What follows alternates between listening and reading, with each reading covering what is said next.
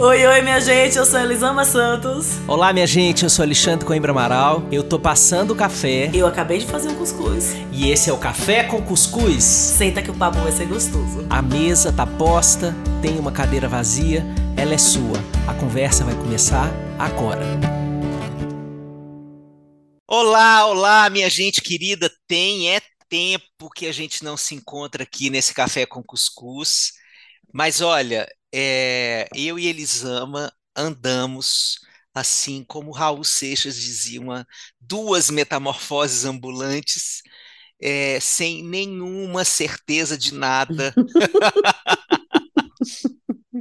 sem opinião formada sobre quase nada, reinventando um pedaço importante da vida, e é disso que eu quero convidar vocês para conversarem conosco aqui nessa mesa. Sente aí, o Café com Cuscuz está de volta. Se a gente desaparece, a gente não está desaparecido do projeto, a gente está em outras searas da vida. E eu estive envolvido em muitas coisas, muitas transições na minha carreira que estão acontecendo, lançamento de livro novo, Elisama também lançando livro novo. Tivemos aniversário de filho, o meu filho fez uma cirurgia, a gente passou por um monte de coisas e a gente se encontrou aqui hoje para a gente tratar das ambivalências no retorno à vida presencial. Eu sei que esse tema pode parecer um tema que já foi, mas eu quero dar a ele uma roupagem, uma abordagem do que está acontecendo neste momento. Neste momento, depois que, por exemplo, até nos aviões já se retiraram as máscaras, né? E nós já estamos de volta à vida, as, as, as uh, histórias com os grupos, os momentos de lazer, o boteco, a boate, é, o que mais? O cinema, e to- toda a nossa vida já está reconfigurada, mas... Eu acho que esse ano, eu concordo com a O M S, é, a O M S lançou recentemente, recentemente um, um relatório sobre saúde mental pós-pandemia, e uma das coisas desse relatório é que nós estamos num ano de prestarmos atenção milimétrica aos efeitos dos dois últimos. E isso significa que, de tempos em tempos, a gente pode olhar para o mesmo fenômeno, que é como eu me sinto na presencialidade, como eu estou voltando para o meu trabalho e para a vida presencial. Eu posso olhar para esse mesmo fenômeno ao longo do ano de dois mil e vinte e dois, em vários momentos, e perceber coisas diferentes sobre mim, sobre o mundo, sobre os outros, sobre as interações humanas. É isso que eu proponho a vocês aqui hoje, e, essa convi- e essa, esse é o convite para o meu papo com esta mulher aqui, que está aqui do meu lado, prestes a lançar mesmo rio. Os rios são diferentes ou são os mesmos, hein, Elis? Ai, gente! Ai, que saudade que eu tava, amigo. A gente sentar para conversar, para gravar, para bater papo antes da gravação. Sim. Os últimos dias estão muito, muito intensos. Eu acho que foi desde que eu me mudei, além da, da época mais pesada da pandemia, o tempo que a gente passou mais tempo sem se ver e sem se falar, né? Foi mesmo, foi mesmo. Porque a gente está sempre dando um jeito de se ver, de juntar as crianças, de, de comer alguma coisa junto, e agora não deu tempo. Esses, esses últimos dias, eles estão bem acelerados. E, e o retorno ao presencial tem mudado muita coisa, né? Muita coisa. Eu estava falando com você, antes da gente começar a gravar, do quanto eu sentia a falta do retorno. O quanto eu sentia a falta do presencial, de olhar as pessoas, de dar palestra, de ver as cabeças balançando, fazendo assim, de ouvir os risos das pessoas, de sentir que eu não estava sozinha. E eu sempre achei a palestra online muito solitária, é, de diversas formas. Não quando a gente está num grupo, né, que é aquela, aquela conversa, mas nas vezes que a empresa contrata a gente, fala, não, é uma palestra, eu abro lá meu slide, e aí eu não vejo mais os rostinhos, e todo mundo fecha a câmera, e aquilo é tão solitário para mim, tão solitário. A experiência de voltar a acabar o evento e, e encontrar as pessoas e conversar e abraçar e tirar foto e ouvir aquele cochicho no pé do ouvido. E é interessante que eu achava que eu ia passar muito tempo sem ter coragem de fazer isso. Né? Quando começou a pandemia, eu pensei, quando é que eu vou abraçar aquela fila gigante de novo? Quando é que eu vou ter coragem de ficar aqui em todos os eventos? Acaba o evento, passa uma hora ali com cem, duzentas, trezentas, quatrocentas pessoas naquela fila enorme para abraçar um por um. E eu pensava, quando é que eu vou ter coragem de novo? E, menino, não é que eu tenho tão rápido. Não precisei muito, não. A falta foi grande. A falta foi grande. Não precisei de muita coragem, não. E eu tava sentindo muita falta disso. Mas aí tem um, um lado pesado. O meu corpo, ele tá estranhando os deslocamentos. Né? Eu tenho estranhado o tempo que eu perco hoje em aeroporto, avião, ou indo de carro. Assim... Tem um, um luto pela facilidade que o, o presença, que o online trazia, que eu tô aprendendo a, a lidar, assim, enxergar, ok, eu amo estar com as pessoas. Cara, mas tinha um negocinho gostoso de marcar uma, uma palestra de cinco às quatro, ou de três às quatro, e poder marcar um negócio quatro e quinze, porque eu estaria em casa logo depois, eu podia marcar outra coisa, assim. Eu acho que o presencial, ele tá devolvendo pra gente uma noção de tempo que a gente perdeu no online. E a gente, muitas vezes, lotou a agenda, sem espaços para outras coisas. Eu tive dias de reunião durante a pandemia em que eu pensava assim, e espaço do xixi? Que eu acho que eu esqueci de botar o espaço do xixi aqui, né? Porque a agenda, tá, o negócio tá uma coisa atrás da outra, porque dava, né? Porque eu tava em casa. Meu tempo era para aquilo. E agora não, agora tem o... O, a palestra é amanhã, tem o voo, o aeroporto, o, a possibilidade de um engarrafamento, tem, tem um monte de... A, a vida voltou a se abrir para os imprevistos. O grande imprevisto que a gente viveu tinha sido a pandemia, né, o vírus, mas o resto estava muito controladinho dentro de casa. E eu acho que agora a vida voltou aos... Eu vou ter... oh, tô aqui fazendo terapia com vocês, tá?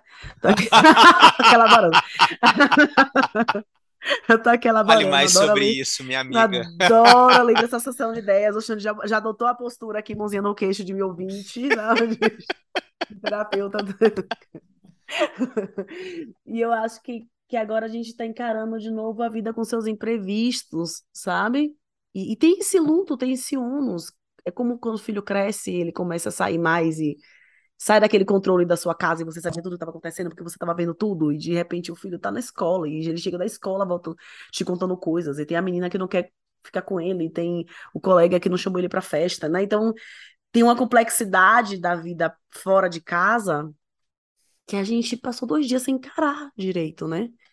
Eu fui perceber esse ano, tudo bem que eu perdi muito peso, então eu tive que comprar roupas, mas chegou o inverno e eu percebi que eu não tinha roupa pro inverno, porque eu só tinha pijama. Porque eu me mudei para São Paulo, fiquei os invernos tudo trancado em casa com a pandemia, eu não tinha roupa para evento do inverno. Eu não tinha casaco, eu só tinha casaco é, estilo Bahia, quer dizer que ele é um casaquinho de algodão fininho. É o casaco. E aí eu fiz, meu Deus, eu não estava pronta para isso, porque foi um processo...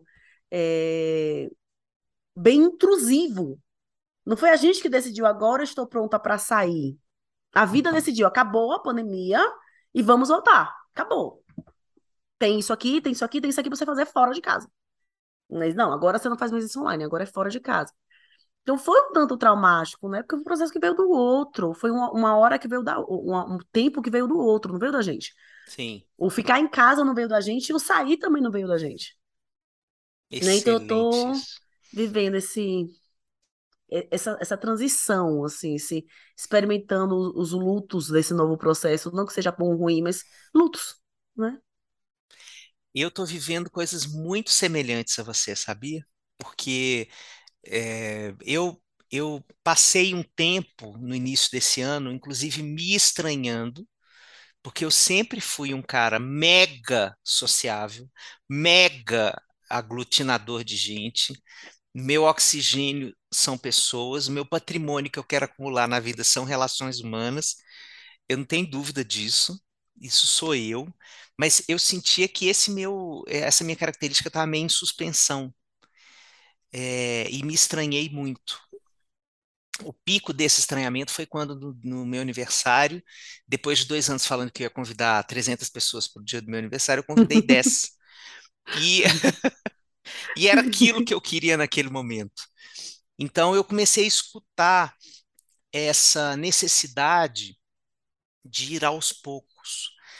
É, e isso é porque... É, eu tenho muita, um compromisso assim, visceral com os meus estranhamentos. Então, eu queria dar tempo para escutar tudo de estranho que eu sentisse sobre mim e sobre o outro, nesse reencontro, sabe? Então, eu não, eu não queria que fosse de sopetão, é, mas só fui entender isso depois. Depois que eu fui uhum. me sentindo esquisito, né? É, isso, vamos colocar aí a primeiro... primeiro semestre de dois mil e vinte e dois, em que eu já também já trabalhei muito fora, voltou essa história toda de é, trabalho presencial, com empresas, com escolas, com congressos e, e tudo mais. É, agora, nessas férias, assim, essas férias foram muito importantes para mim, porque é, eu pude tirar assim, a, a, o plug da tomada, como há muito tempo eu não fazia. Fiquei, assim, realmente no sol fazendo fotossíntese. Assim, foram dez dias no sol de Natal e de João Pessoa, assim, Ai, dançando e brincando com as crianças e namorando e tá tudo certo. Mas nesse, aí no retorno, né, é, eu senti que o meu corpo estava mais rígido, assim, estava mais preparado para para redescobrir o mundo com outro... É, com outro tônus, sabe? Eu estava meio destonificado, como se, mais ou menos assim, a sensação que eu tinha era, passei dois anos sentado, o corpo está mais inerte, Sim. não está com tanta disponibilidade para o movimento, para a expansão no mundo, sabe? É, era assim que eu me sentia. E estamos fazendo porque tem que fazer, porque tem que fazer, porque tem que fazer, vamos embora. Mas a, durante o primeiro semestre eu senti o tempo inteiro que o dia... estava é, acabando muito depois do corpo, que o corpo estava cansado, assim, lá pelas quatro, cinco horas da tarde já vinha uma, uma canseira, assim, e você ficava na prorrogação até a hora de dormir. É, então, eu acho que a gente realmente se desacostumou. Aí uma dimensão bem bio mesmo, biológica do corpo, da gente, né, não ter essa troca com o mundo, com a expansão, com o caminhar, né? É, e, e eu acho que eu Eu coloquei meu pé para caminhar. Isso foi uma das coisas que me ajudaram muito. Eu, eu acho que caminhar não é um exercício físico, é uma filosofia. Sim. Eu acho que caminhar é uma forma de você olhar para as mesmas coisas com olhos diferentes. Assim, quando você faz um mesmo percurso, caminhando, é, eu, eu me convido a olhar para as cenas desse... desse dessa paisagem de uma forma nova. O que de novo está acontecendo aqui, que não aconteceu nem ontem, nem cem vezes atrás que eu percorri esse mesmo caminho. Tem alguma coisa nova acontecendo só agora. Então, eu sempre usei o caminhar como uma forma de fincar meus pés no aqui e agora.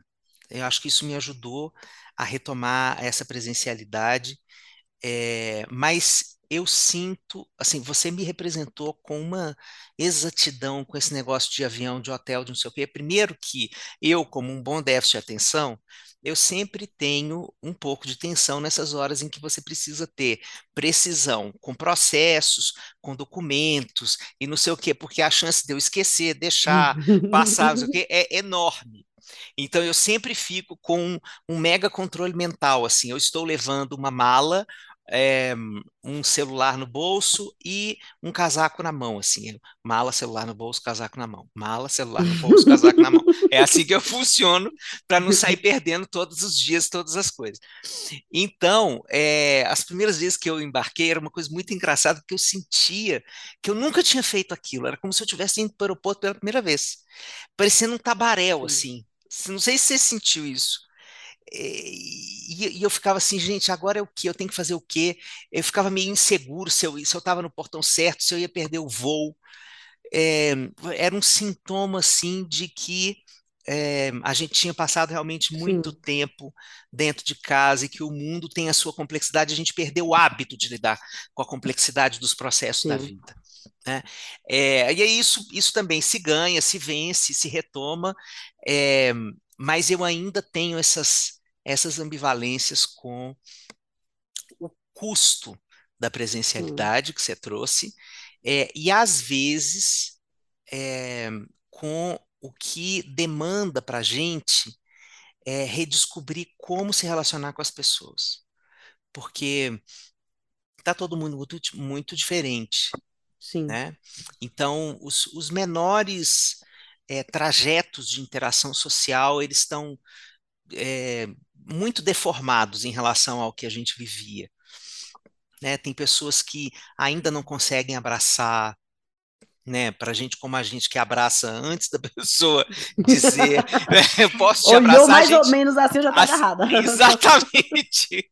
É muito engraçado. Eu tenho certeza que acontece com você, porque comigo também, depois de palestra, é, antes da pessoa falar assim, eu posso te dar um abraço? Eu já abracei, eu já abracei ela. É. já abracei. A pessoa veio me dar a mão, mas a mão não, querido, não me dá um abraço, né? Pelo amor de Deus. Depois que eu levei, gente, pandemia, tá vendo? Todo mundo na boca. Eu tô aqui abraçando. Então, eu acho que esses... Esses processos novos, né? É, de, eu, eu não gosto da palavra retomada, porque eu acho que o mundo é outro, a gente é outro, Sim. o outro é outro. Mas esse, essa cartografia que a gente faz o tempo inteiro de o que, que eu faço, como eu me movo aqui agora, é, é como se a gente estivesse numa experiência inédita. Eu acho que isso é muito cansativo, isso também exaure. Porque se você está numa... numa rotina que, que já está internalizada, que você já faz, é, né? Como a rotina de casa, de levantar, botar filho na escola, não sei o quê, preparar o almoço, e vem, e limpa, e já está internalizado. Eu já sei o que, que tem que acontecer, de que jeito, que, de que forma funciona melhor para todo mundo, é, mas eu não estou sentindo isso nas interações sociais. Eu não estou sentindo que está tudo dado. Eu estou sentindo que Sim. está sendo construído um novo projeto de interação social. Eu tenho sentido isso com muita nitidez, assim. É, às vezes, pessoas que é, eu vou reencontrar, por exemplo, que eu não vi há muito tempo, parceiros de trabalho, não sei o quê, tem uma coisa choca, assim, você foi, que você vai... A, antes da pandemia, a interação era ótima, deliciosa e tal, e, e de repente alguma coisa rola que não bateu. Não foi do mesmo jeito. E não é que aconteceu alguma coisa de conteúdo na relação, que eu falei alguma coisa que ela não gostou, ou qualquer coisa do gênero. Não, foi a vida que nos transformou, Sim. né? E a gente está se reencontrando, se reconhecendo. Então, eu acho que é um tempo de muita paciência, sabe? Muita paciência com os, com esses vazios que às vezes aparecem, esses no meio do, de um encontro que, que promete ser uma grande coisa, né? Os adolescentes estão falando demais disso, demais. Como esse retorno, é, esse retorno ainda não deu para eles é, a qualidade de encontro e de vínculo que eles desejavam. Eles ainda estão, por exemplo, muito perdidos entre o online dos jogos e o presencial, porque eles passaram dois anos se comunicando através uhum. dos meios virtuais e jogando, né? Muitos deles, assim, através dos jogos, através dos... O, eles não têm... O WhatsApp é coisa de velho, né? Para adolescente. É eles velho, têm sim. o Discord, que é uma rede social de jogos online. É o WhatsApp dentro do jogo online. Então, eles, é, eles é, falam muito disso hoje, assim, a como passar do Discord para a vida real. E tem um lance, né, Xande, que o Discord é um nick, né? Um, não sei como é que chama hoje o nome, que nickname é coisa da gente. É, de nossa época, mas, mas é essa persona, né? É uma é, persona. É uma persona. E aí, no, no, no mundo real sou eu. Né? O quanto a minha persona é aceita por você e quanto eu consigo lidar com a sua persona, porque aqui não somos... É, fulaninho do jogo e fulaninha do jogo, né? Aqui Isso. somos outros nomes. Isso. Né? Somos outras pessoas, então lidar com isso é muito difícil, né? Lidar com as mudanças que a gente, que o tempo operou na gente nos dois anos, porque o que acontece? A gente vai mudando aos pouquinhos nas relações. Né? Todo dia a gente muda um pouquinho. E a gente vai acompanhando, acompanhando a nossa mudança do outro aos pouquinhos também. Então, é, é como se a gente pensasse num, num ajuste no caminho em que você vai virando a, a, a esquerda aos pouquinhos. Você não vira de vez. Você vai virando aos pouquinhos, aos pouquinhos. Virar a esquerda aí, é muito importante. É muito importante, né? Não, por favor. Não falaremos... Meu, meu G P S não vira à direita, não. Ele só... Esquerda em frente, esquerda em frente. Mas, enfim, é, é, você vai virando aos pouquinhos, né? Você vai ajustando ali aos pouquinhos. Não, não é uma curva abrupta. Sim. E, e os outros estão com você. Então, a gente vai ajustando esse, esse caminho bem aos pouquinhos. E aí veio a pandemia e ela tirou aos pouquinhos essa mudança que eu vou te acompanhando e me acompanhando. E a gente vai se metamorfoseando juntos. A gente perdeu isso, de repente a gente perdeu dois anos de metamorfose porque a gente não parou de mudar, a gente só parou de acompanhar a mudança um do outro, né? De estar perto para assistir essa mudança do cabelo, a mudança da roupa, a mudança da postura, a mudança dos gostos, porque assim, estranho seria se não mudássemos, né? Ah, são dois anos seria. Conhecendo outras, ouvindo outras músicas, lendo outros livros, tendo outros encontros com a gente e com o outro. Então a gente a gente está sempre mudando, né? Porque a gente está sempre nessa eterna construção com o mundo. E aí a gente deixou de acompanhar a mudança do outro. E de repente a mudança do outro parece muito abrupta, né? E talvez não tenha sido tão abrupta assim. Mas foram dois anos em que eu não fui aos pouquinhos com você. Então... Pra você foi uma curva feita aos pouquinhos e pra mim foi uma curva, um volante virado de vez, sabe, assim, pá, você virou volante de vez, assim, foi uma curva abrupta, uma curva sinuosa, forte, que eu não, não tive o tempo de acompanhar e de me, e de me, e de me transformar junto com você de alguma forma, e não é, esse se transformar não é que você vai ser igual ao outro, mas a gente vai percebendo aos pouquinhos a mudança do outro, né? Esse cabelo que vai sendo cortadinho aos pouquinhos, não é um, um corte enorme que você olha e fala, quem é essa pessoa? Não, não lembro quem é essa pessoa, nunca te vi assim. É, eu tenho um, uma, uma amiga que ela casou com o, o esposo dela, ele tem origem árabe. E desde sempre ele tem uma barba muito cheia, muito grande. E aí um dia ela falou, Elisama, você não tem noção, ele tirou a barba, ele entrou em casa... E eu não o reconheci. Eu não sabia que era aquele homem, porque eu nunca tinha visto ele sem barba na vida. Ela fez, eu nunca tinha visto ele. Eu, eu, ele, ele. Ela disse que ele entrou no, em casa, ela estava lavando os pratos, lá fazendo alguma coisa na comida, na cozinha, e ela olhou para ele e ficou. Ela levou um tempo para entender que ele era ele. Porque ele, não, ele tirou a barba de vez, ela nunca tinha visto ele sem barba. Ela disse que, que olhou sensação ele um louca deve ser essa, né? Você pensa, eu fiquei, eu fiquei viajando nessa sensação. Ela fez, Elisama, ele tem um queixo pra dentro, eu nunca tinha visto o queixo dele. Assim. Nesse nível, assim, eu não, nossa, eu nunca tinha visto o queixo dele. Então eu acho que é, que é isso, a gente tá atravessando esses momentos de mudança muito abrupta no, da gente, na gente no outro. Porque foi uma mudança que a gente viveu de pijama em casa, né? E você vai botar uma roupa e você olhar a roupa que você usava em dois mil e vinte, faz não. Sim. Não é o que eu quero usar. Não, não, ela não, não cabe mais em mim. Ela não faz mais sentido comigo. Eu, eu tive uma mudança de estilo muito grande nos últimos tempos. E, e é isso, assim. Normalmente, a gente vai mudando a roupa aos pouquinhos, né? Ah, gost... ah tô gostando. Nossa, de repente meu guarda-roupa tá mais colorido, tá mais branquinho, tá mais... É isso, essa mudança que vai acontecendo e que eu não precisei, porque eu passei dois anos de pijama. E agora eu tenho roupas, eu tenho que comprar roupas. Porque... E aí eu percebo que a roupa que eu quero comprar hoje não é a roupa que eu queria comprar em dois mil e vinte. É como se a gente estivesse tendo que encarar essa mudança de vez.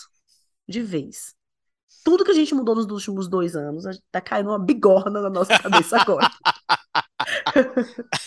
Com as escolhas que a gente vai pro mundo, né?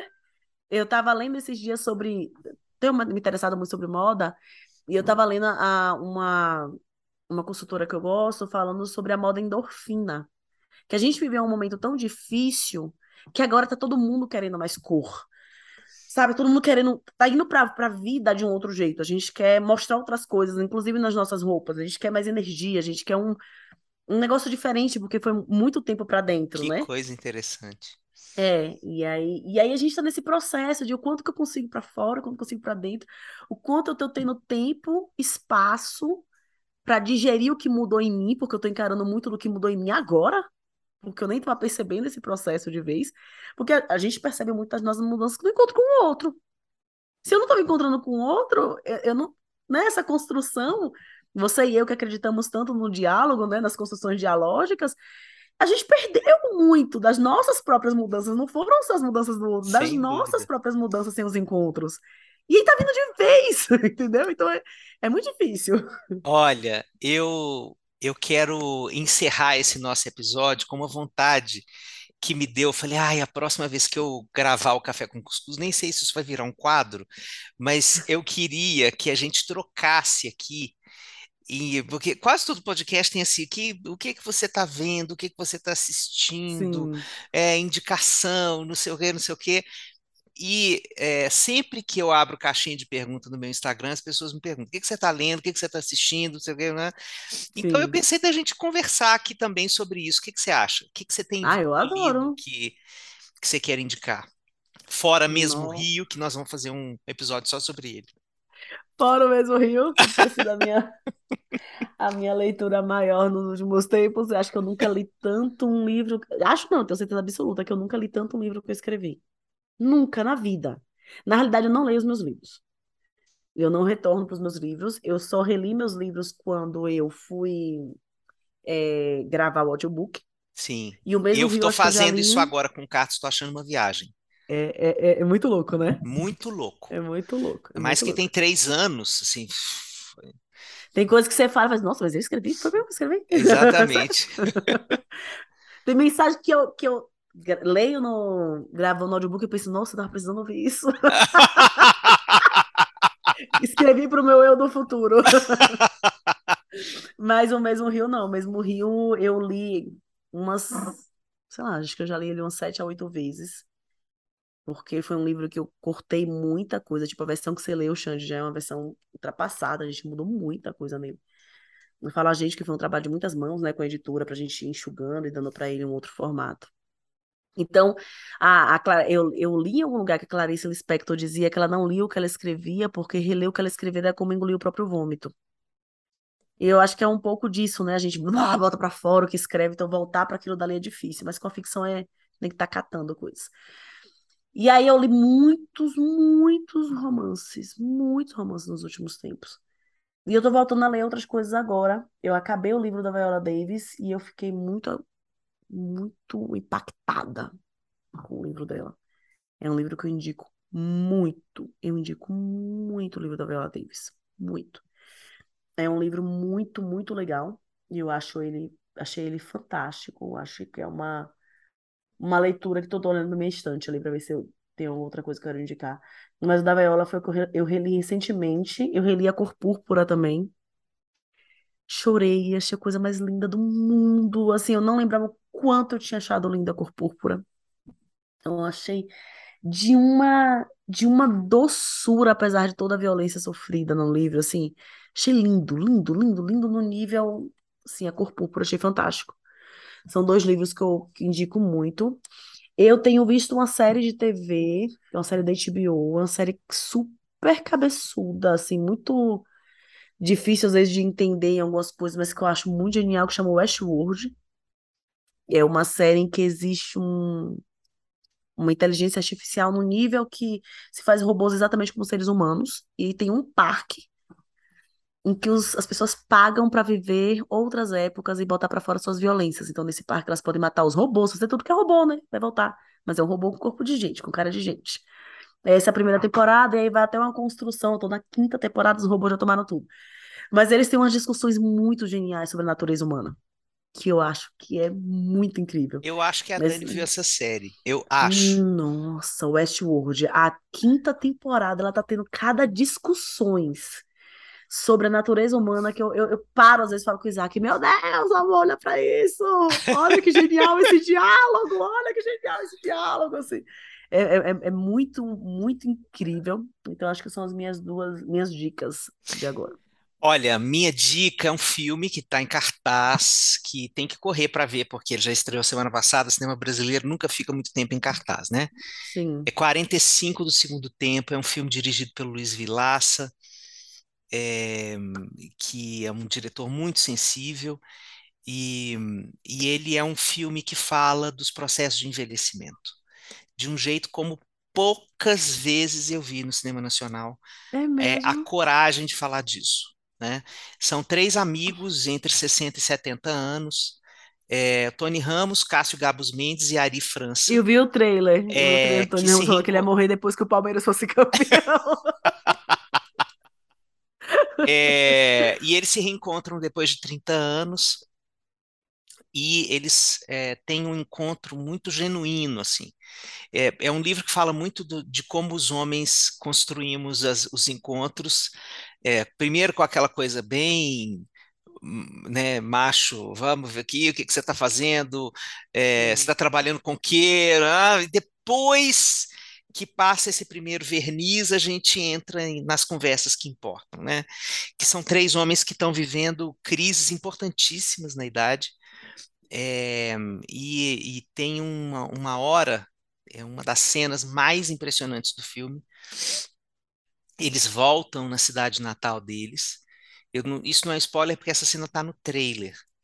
É, eles voltam na cidade natal, é, quando eles se conheceram na infância, é, e eles têm uma cena, os três conversando no alto da caixa d'água da cidade. Eles sobem a caixa d'água.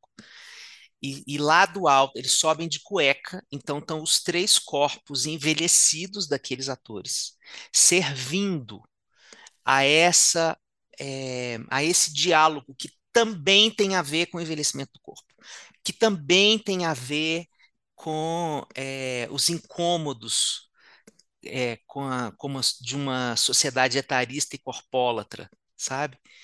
É muito bonito esse filme, um, um texto, um roteiro, assim, chocante, assim, lindo, lindo, lindo, lindo.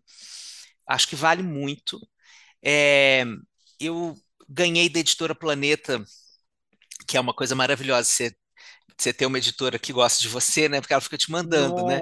Te mandando livro de presente, a editora, me, a Editora Planeta me mandou esse livro, do Leonardo Boff, que chama O Casamento entre o Céu e a Terra. São contos de povos indígenas que o, Leon, que o Leonardo Boff escutou ao longo da vida. Uau. Nos trabalhos dele, né, escutando pessoas de todos os tipos, ele é prefaciado pelo Daniel Munduruku, mas é, acho que é interessante porque ele tem várias camadas.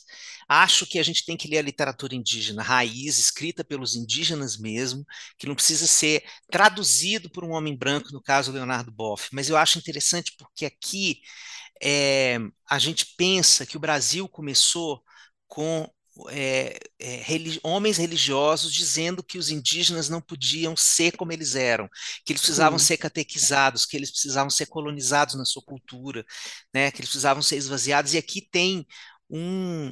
É, um homem religioso, Leonardo Boff foi excomungado, aquela coisa toda, mas não deixa de ser um, um homem, né, religioso até hoje. É um religioso se aproximando com muito respeito da cultura e aprendendo com ela e dizendo o que ele aprende com a cultura indígena. É, então eu estou achando o livro, ainda não terminei, não li todos os contos ainda, mas eu estou achando maravilhoso. E last but not least, é, eu tenho uma amiga que É, conheço de outros carnavais, a, a galera aí da, da turma da Humanização do Nascimento vai saber o que, que eu estou falando. Ela foi roteirista dos primeiros dois ciapartos e, e é uma pessoa que é, também pariu com essas equipes que a gente ama, né? Chama-se Renata Correia, é uma escritora, roteirista, e ela acaba de emplacar a sua primeira série na Globoplay, que está um arraso, um sucesso, chama Rensga Hits. Ah, eu adoro! É da Renata? É da Renata. Eu tô assistindo Rensga Hits. Pois é, maravilhoso, porque ela consegue juntar entretenimento popular genuíno, sim, com uma música chiclete, sim, que você tem raiva em algum momento, que você não consegue parar de cantar. Não consegue parar de cantar, Desatola Bandida. Eu vivi com Desatola da Bandida na cabeça. É, mas ali ela tá jogando as, per... as pílulas da Renata, ah, feminista, todas ali. É a mulher tá que pega os caras, né? Tá muito legal, tá muito legal. Muito eu não legal. indiquei ainda porque eu não tinha, não tinha acabado de assistir, né? E às vezes a, a, o final é ruim, eu faço... Ah, não, eu não, não, não, não, não, não, não. Tem um o... casal gay lá, do Samuel é, do nossa, Alexandre. Tá tudo... Tem muitas discussões muito legais, assim. Muito. Os dois irmãos são cantores, sim, e a irmã que sustenta a, a, a dupla e o irmão que leva a fama, assim. Tem umas coisas muito legais. A série muito tá legais, boa. muito legais. Então a Renata, Renata tá de parabéns, é um amor da nossa vida, a gente ama Renata, e está fazendo tanto sucesso, tanto sucesso, tanto sucesso, que Renata vai escrever novela. Ai, que sucesso! Sucesso, sucesso. Está escrevendo como colaboradora, mas está na próxima novela da Sete, aí Renata Correia, vai chamar Vai com Fé, e o protagonista vai ser Samuel de Assis, vai ser um casal de protagonistas ah, é? negros. É. Ai, que incrível! É, o Samuel vai ser o protagonista nesse Brasil, gente. Pois é, o Samuel tá, vai ser o protagonista e a Sharon Menezes vai ser a... Sharon maravilhosa, linda de viver. Pois é. É isso, então, é isso, nossa, eu estou gente. me sentindo tão, sei lá o que, parece mamilos isso aqui. É, isso aqui, de todo livro, filme, série. Café com cuscuz também é cultura, minha gente. Uhul! Um beijo, minha gente. Até beijo, semana que vem gente. ou daqui a pouco. Beijo. Beijo.